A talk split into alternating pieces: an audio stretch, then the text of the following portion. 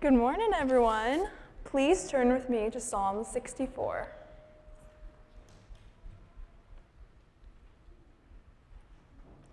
Hear my voice, O God, and my complaint. Preserve my life from dread of the enemy.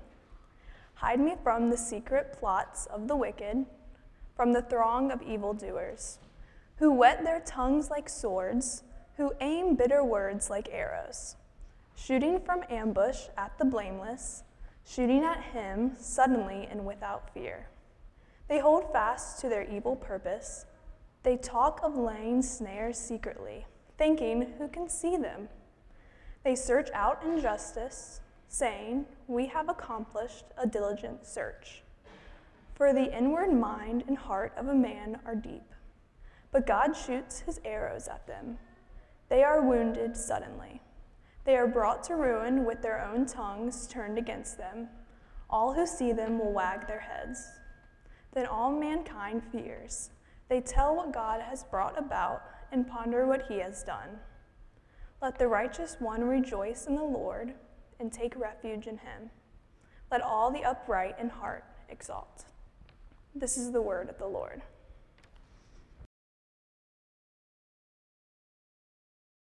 I think that was, I'm really glad to be back.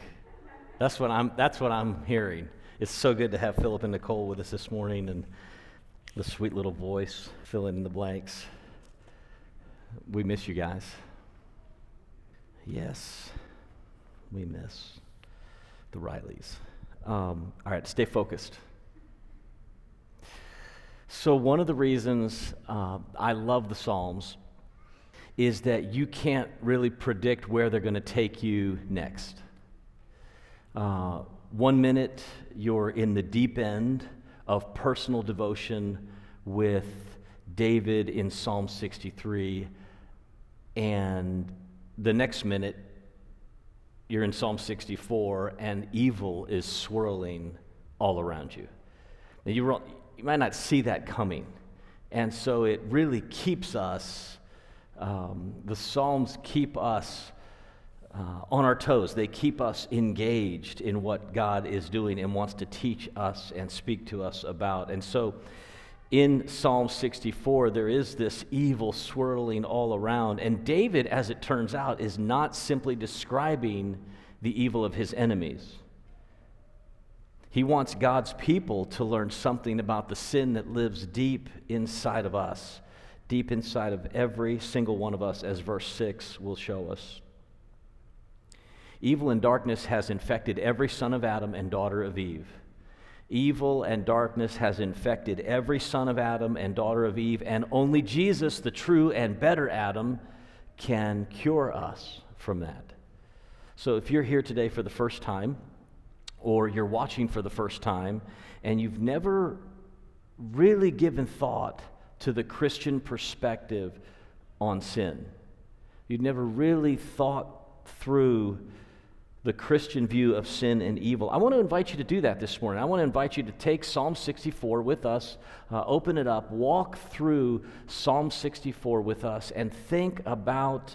Uh, think about why sin is so real and why we so desperately need someone to save us from our sins. So, uh, we normally would have Bibles in the pewbacks uh, so you could follow along if you don't have a copy with you. We don't have those right now, but if you could, uh, if you're watching, pick up a copy of Scripture, or if uh, you could look on with someone. I really want you to see from the Psalm, from the Bible itself, what it is that we understand is happening with regard to sin. So, Psalm 64 is a prayer of David, right? You can see that from the very beginning. It's a prayer of David. Um, you can see that it's a prayer of justice. That's already been echoed this morning. It's a prayer of justice. David is pleading with God to bring justice in his own life. But along the way, uh, it's really it's really helpful. Along the way, it's also a vivid description of sin of what sin is and how sin operates. It's kind of a pathology of sin. Uh, so, so I read Psalm 64 not just as a prayer for justice, but, but also as a primer on sin. like an introduction to the doctrine of sin. So here are five working assumptions.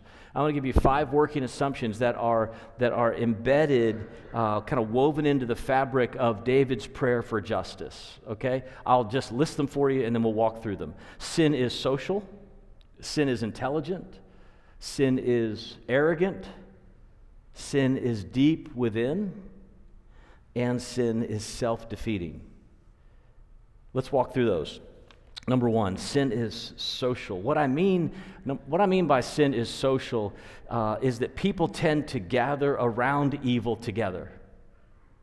People tend to gather around evil together. David doesn't, you'll notice from the psalm, David doesn't have just one enemy.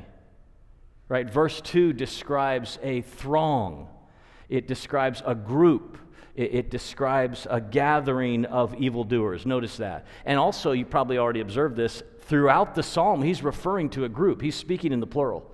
Uh, he's describing the group, not just he as he or she, but as them. And so there's a really foundational, obvious observation to make here, but this is group think at its worst. Okay? This is this is human beings are so fundamentally social that we don't even want to sin alone. We don't want to sin alone. We want somebody to sin with us. So Proverbs 1, the father warns his son, Proverbs 1:11, when somebody comes to you and says, "Hey, come with us. We're going to go steal and plunder. Come with us. We're going to go steal and plunder and we'll split the profits." When somebody invites you to do that because people love to sin together, not just alone, you be careful. We want others to, we want others to validate we want, uh, we want others to validate our behavior. We want others to validate our what's, what's, what's wrong deep down inside of us. We, we know it's wrong deep down, and yet we want others to validate this. And, and so, one of the ironies of sin is that while it is social, it is incredibly and ultimately antisocial. Now, think about that. Sin is actually not good for the group, it's antisocial. The group that thrives on gossip inevitably will soon cannibalize itself. You can only resist gossiping about each other for so long. And the sin that brought them together will soon turn on them, right? You've seen this happen in your own life. So, the same thing can be said of David's enemies. Inside of them, there is an evil at work in his enemies, and they will soon turn on one another. And I think that's why we need to learn how to fight sin and not fight one another. That's why we need to learn how to fight sin and not fight those who we think are opposing us, as if, as if the other person is the ultimate enemy. We need to learn that not only is sin social, but so is redemption. You know, redemption can be a social thing. This very song is an argument for that. Psalm 64 is a call to the godly. Listen, Psalm 64 is, the, is a call to the godly to live righteously by faith in the Lord as part of a believing community that's learning how to pray and sing and voice their hope and faith in God, which is why the refrain of verse 10 says, Let the righteous one rejoice in the Lord. Let the righteous one rejoice in the Lord and take refuge in him. Let all the upright in heart, let them glory. Glory in what? Exult in what? In God. In God and His righteousness that we can begin to taste by faith. This psalm is about a group of people who are discovering, discovering how to live righteously by faith in the Lord. So, so social, so sin is social, but, but so is redemption. Here's the second thing sin is intelligent. Sin, sin is really intelligent.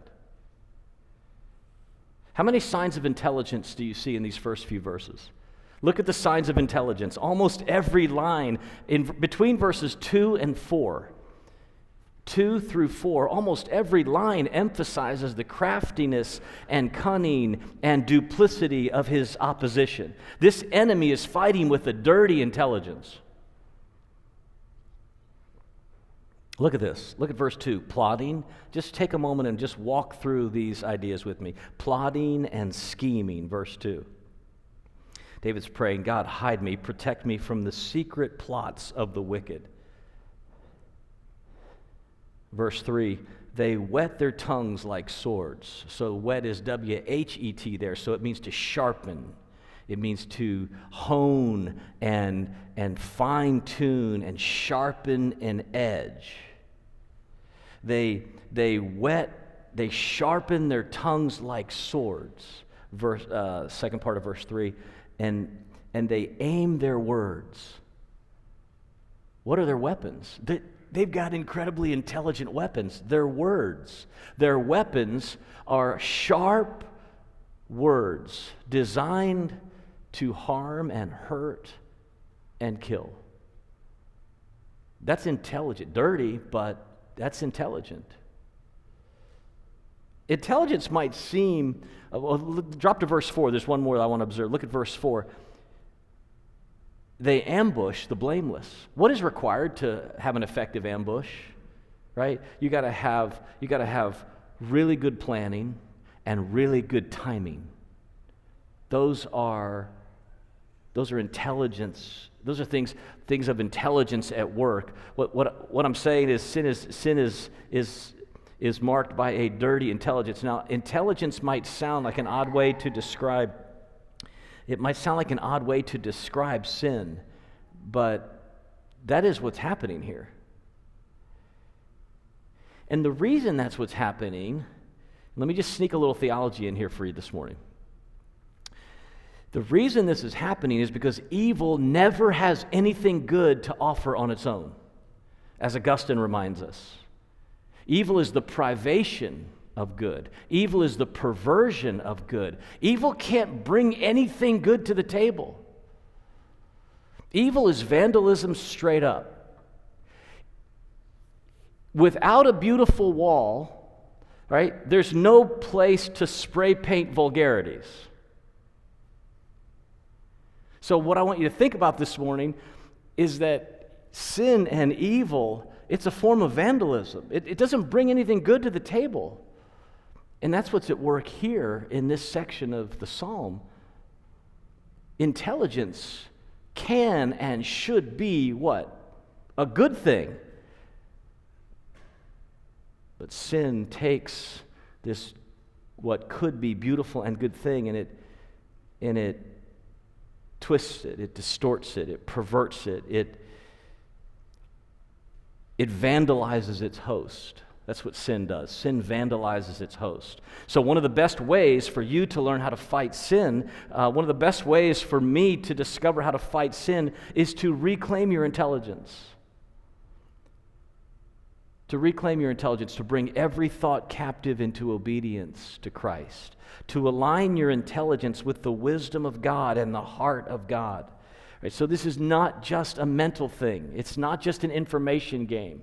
Um, it's, it's, it's not just that you have a brain that's telling you what to do. It's way more complicated than that. In fact, your heart and your desires, that unseen part of you, is always shaping your intelligence. It's always driving your intelligence. It's forming and reforming your intelligence.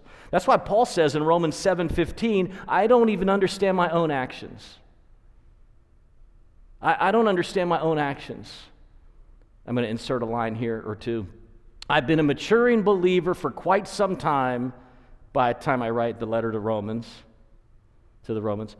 And I'm telling you, says the Apostle Paul, I don't even understand my own actions. The very things I know I should do, uh, the very things I know I should not do, rather, Right, the very things I know in my mind I should not do, I still find myself wanting to do them over and over again. Why? Because I'm not just an intelligent creature.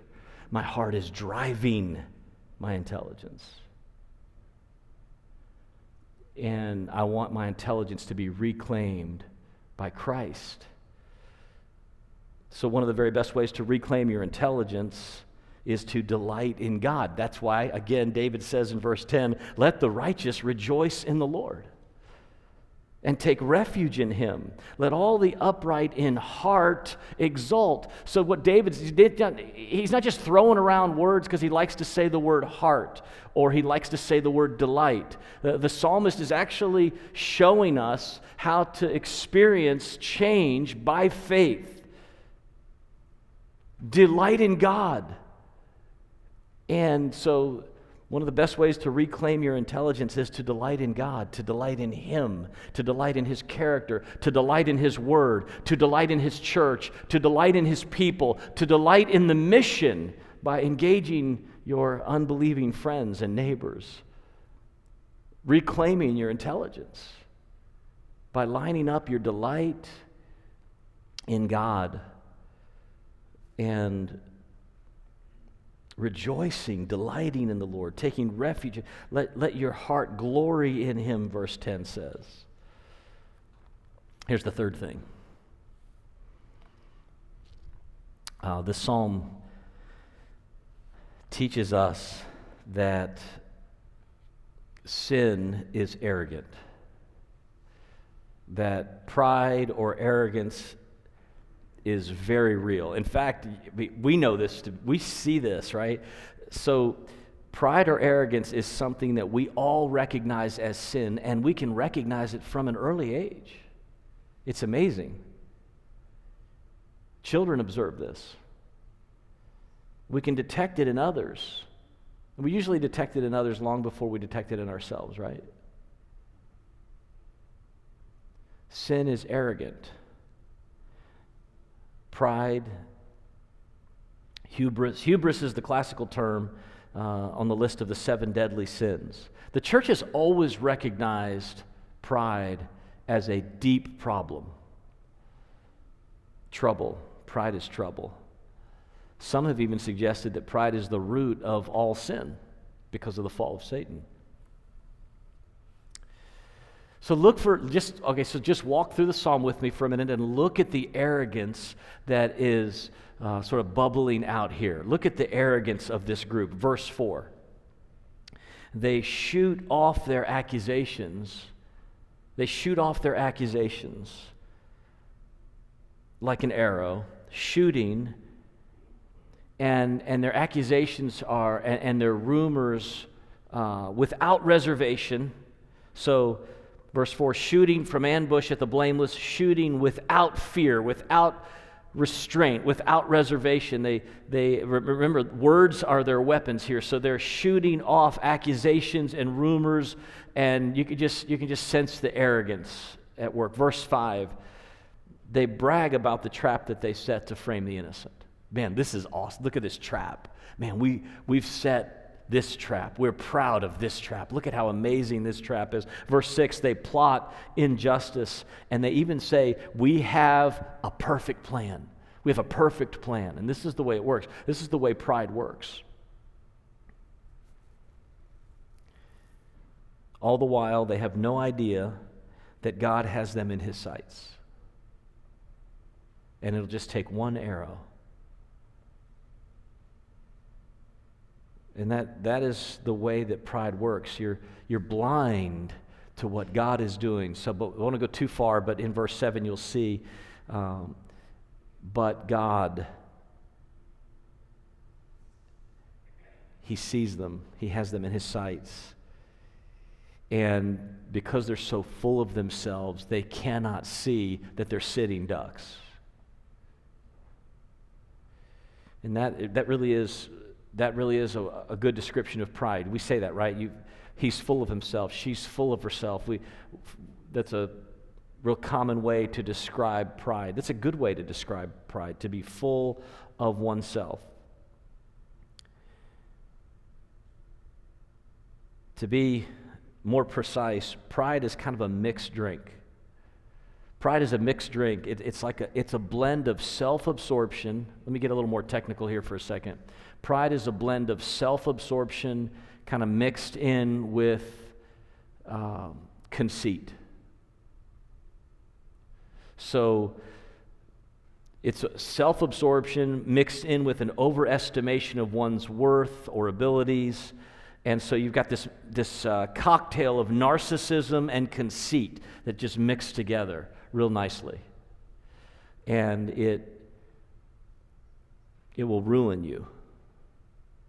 Let me give you a modern example that's a little bit humorous were it not so tragic. But let me just give you a model. Ex- uh, I've shared this with you before. This is a real advertisement that was in the New York Magazine. If you could hit that slide for me.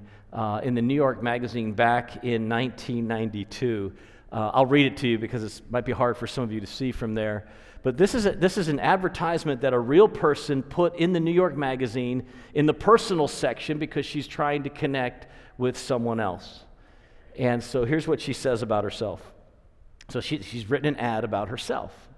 Okay, Here, here's what she says. She, sto- she opens with strikingly beautiful. Got that going for me.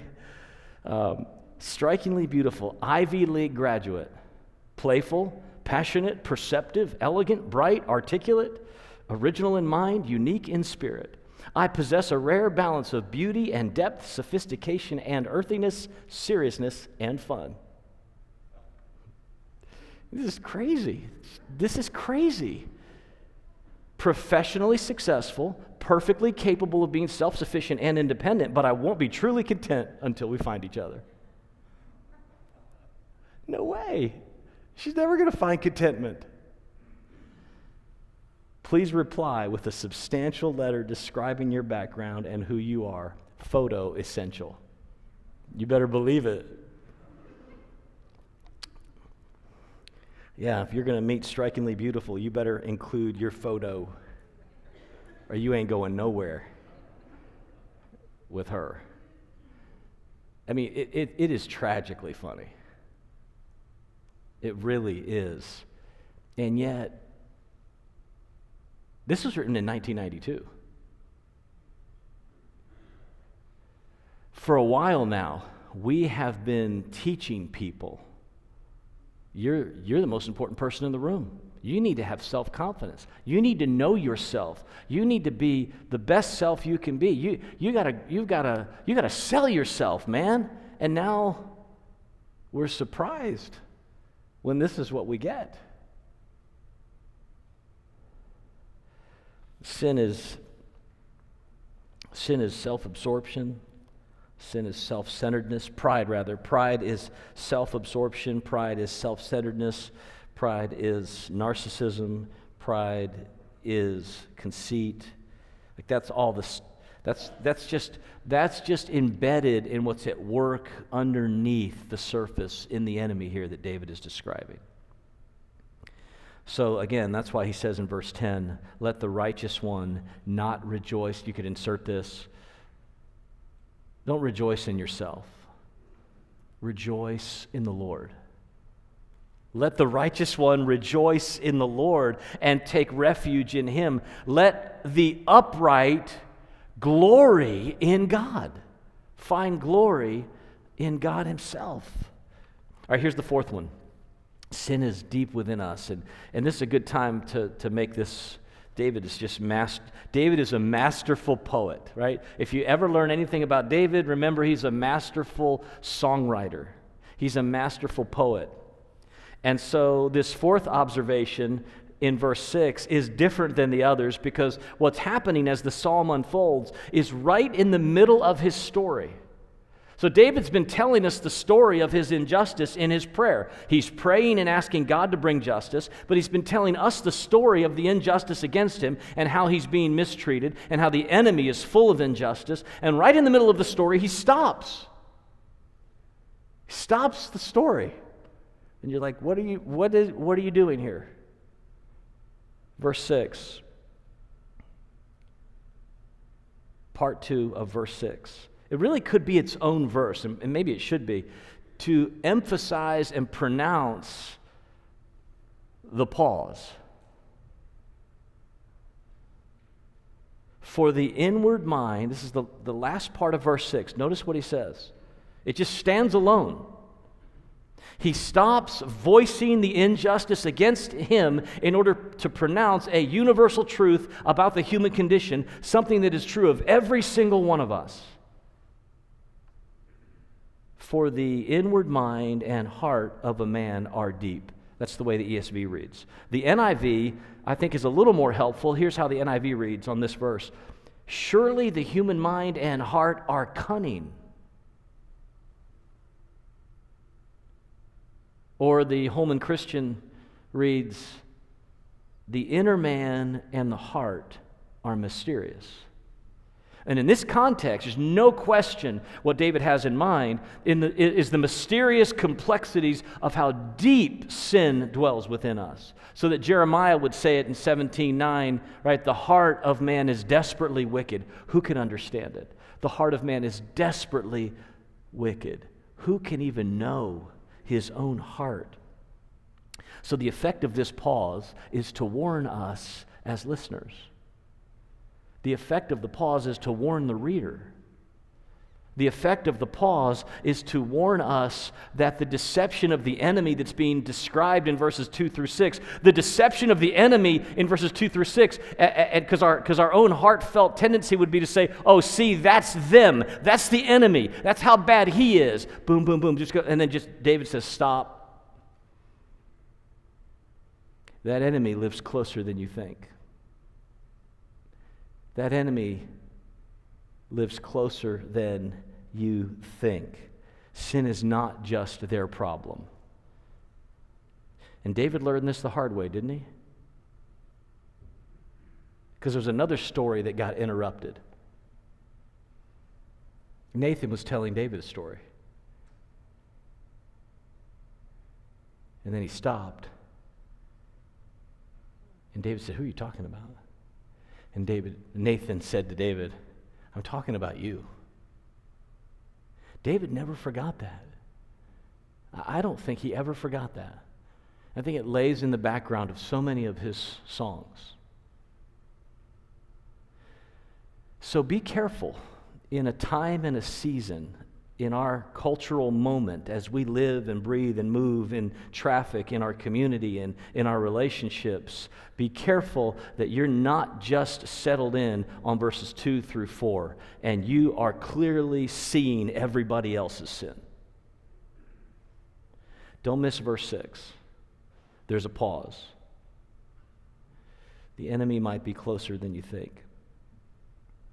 And then remind yourself that the righteous one rejoices in the Lord. The righteous one is not self righteous. The righteous one is not condemning about everybody else's sin. The righteous one is righteous by faith in the Lord. Let the righteous one delight in the Lord, not in his own self righteousness. Just keep verse 10 as your refrain. Glory in him. Here's the last thing it's such a good way to close. Sin is self defeating. That's, that's a really hopeful thing, honestly. That, that is a hopeful, in this stanza, David is expressing hope. Look at verses 7 and 8. Okay, so after that pause, here comes God, verse 7. But God shoots his arrow at them. I mean, David was an amazing warrior. He doesn't say, I'm going to go draw up my string, put him right in my sights, and take him down. That's not what he's singing about. He said, But God shoots his arrow at them, and they're wounded suddenly. How? They're brought to ruin. Mark this, this is the key. Verse 8 has the answer with their own tongues turning against them. Because the nature of evil and the nature of sin is that it's always self defeating eventually.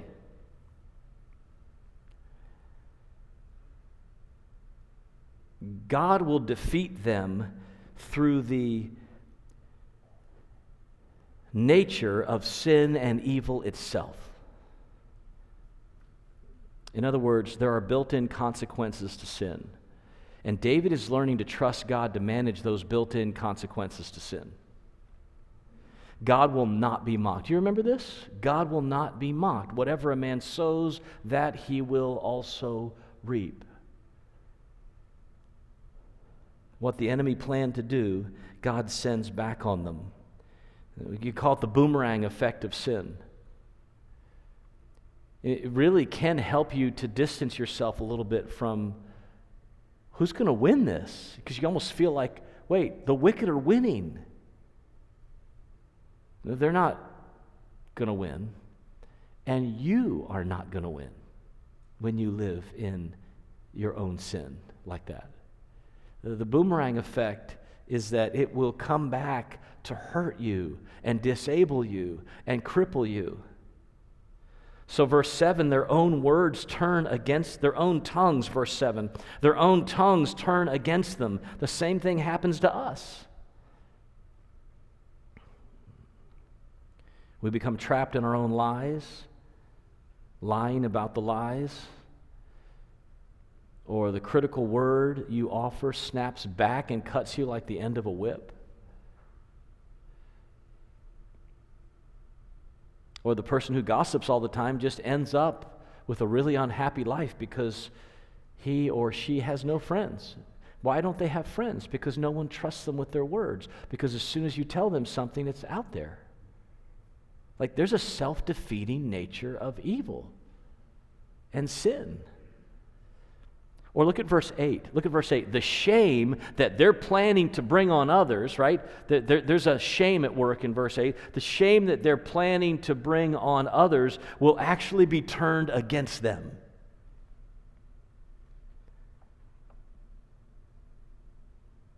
They're brought to ruin.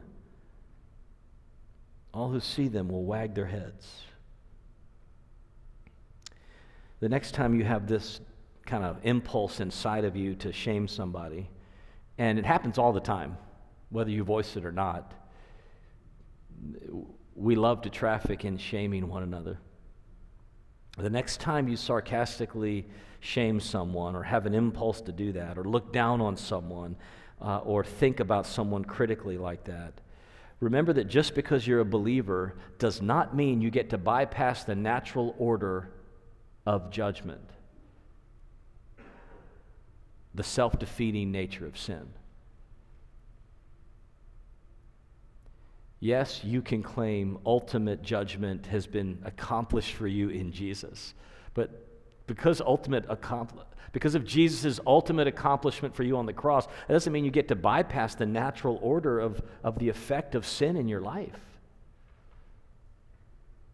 Those two things are both true.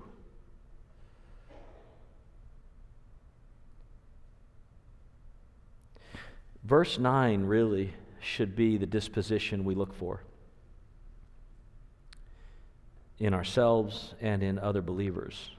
Then all of mankind will fear and speak about what God has done and ponder what he has done. We should be less concerned about pronouncing judgment on the enemy and more interested in entrusting that to God.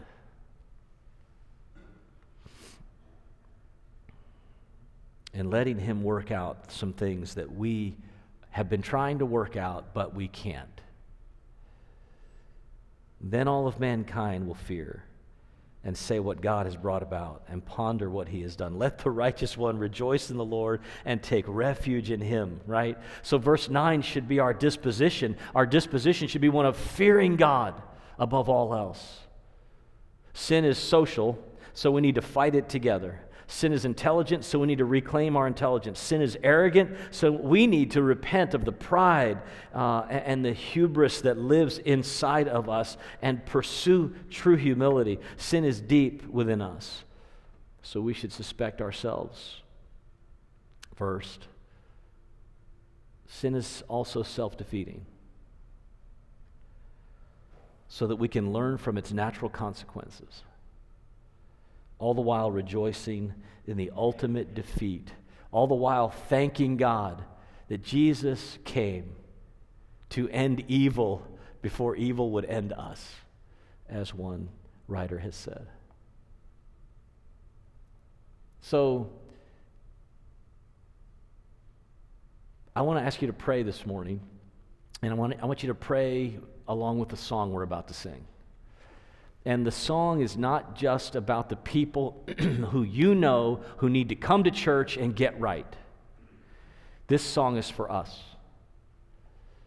And so we're going to sing it and we're going to pray. I'm going to pray for us, and, and then I want to invite you to sing it as, as your own, as an expression of your own heart, and then a deep compassion growing inside of us for those who do not yet know Christ. Will you pray with me?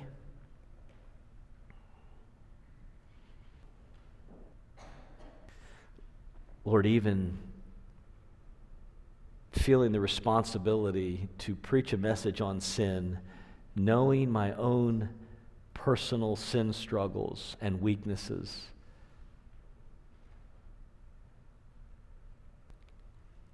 Lord, we want to confess right now this room is full. We are your people who are full of weakness and we're still struggling.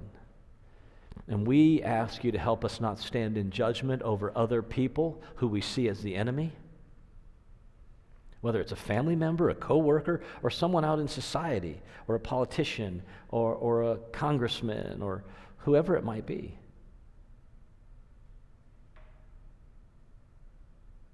God's sin is so real. Will you please help us to think biblically? Help us to think wisely.